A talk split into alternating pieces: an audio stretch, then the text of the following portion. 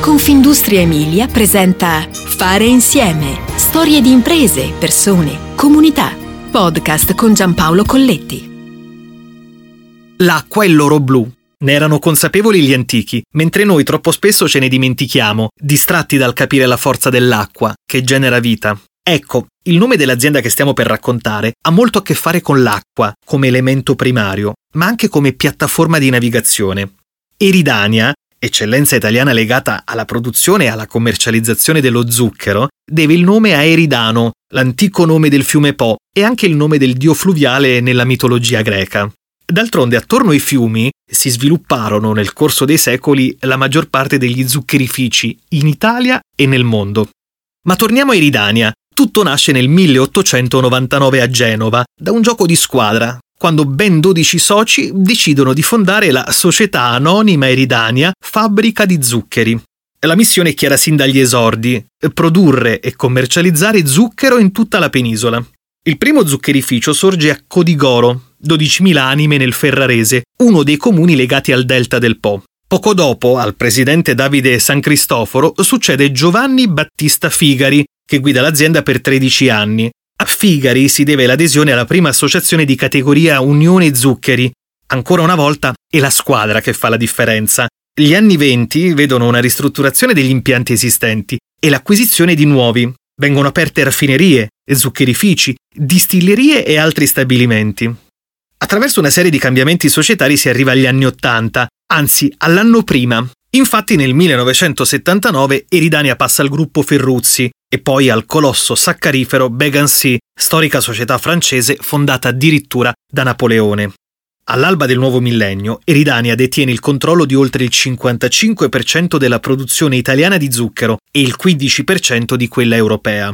Ma negli anni 2000 si prospettano grandi cambiamenti per il settore saccarifero. Inizia la riforma che da 50 anni eh, regolava il mercato e sarà la base di grandi rivoluzioni del settore in Italia, in quegli anni pensare allo zucchero equivale a pensare a Eridania.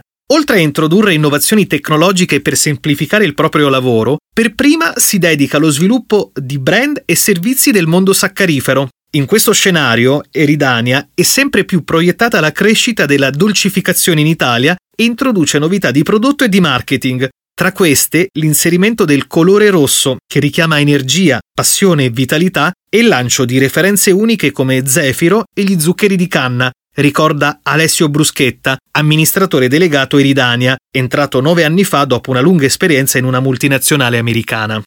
Nel 2003 diventa Eridania Sadam SPA, acquisita dal gruppo industriale Maccaferri di Bologna, con ben sette stabilimenti a disposizione e il 2007 l'anno in cui si stringe poi un accordo con l'inglese Tate Lyle, tra i principali produttori mondiali di ingredienti per l'industria alimentare e di zucchero in Europa.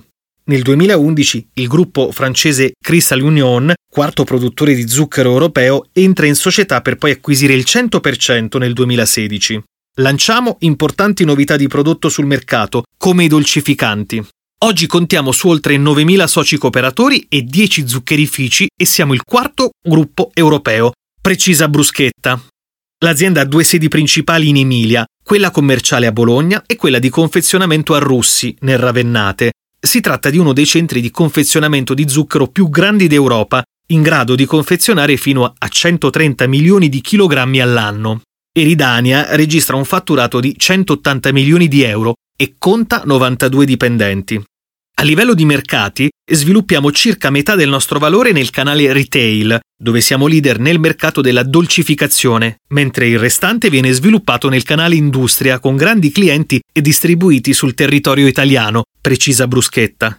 A vincere è la squadra, disseminata ovunque in Italia e nel mondo. È una squadra composta da persone appassionate, competenti, resilienti, Proprio nell'ottica di valorizzare il contributo di tutti gli attori e i processi che avvengono nella nostra filiera, abbiamo deciso di misurare la carbon footprint, ossia l'impronta di carbone del nostro prodotto classico. Si tratta del pacco da un chilogrammo, emblema dell'azienda, con l'obiettivo di rendere disponibile per i nostri clienti e consumatori una fotografia trasparente dell'impatto ambientale del nostro prodotto.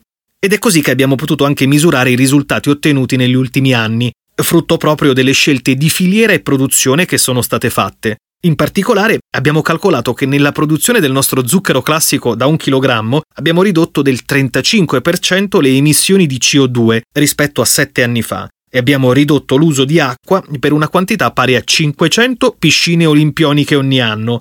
Inoltre abbiamo introdotto energia 100% da fonte rinnovabile per il nostro stabilimento di confezionamento di Russi, dice Bruschetta. Dall'Emilia al resto d'Italia e al mondo intero cerchiamo di portare nel mondo quelli che sono i nostri elementi distintivi, la nostra creatività e il nostro spirito di innovazione, in uno scambio continuo di informazioni con i nostri partner commerciali, precisa Bruschetta.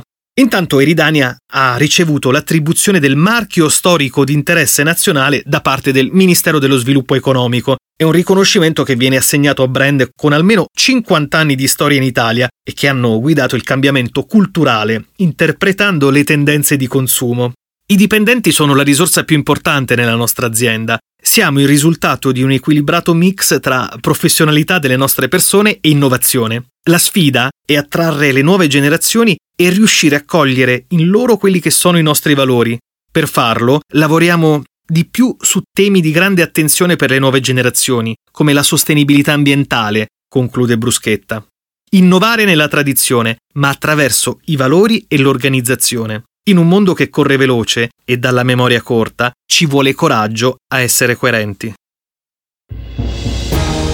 Fare insieme ti aspetta alla prossima puntata. Puoi ascoltare tutti i podcast sul sito www.confindustriemilia.it slash podcast e sulle principali piattaforme digitali.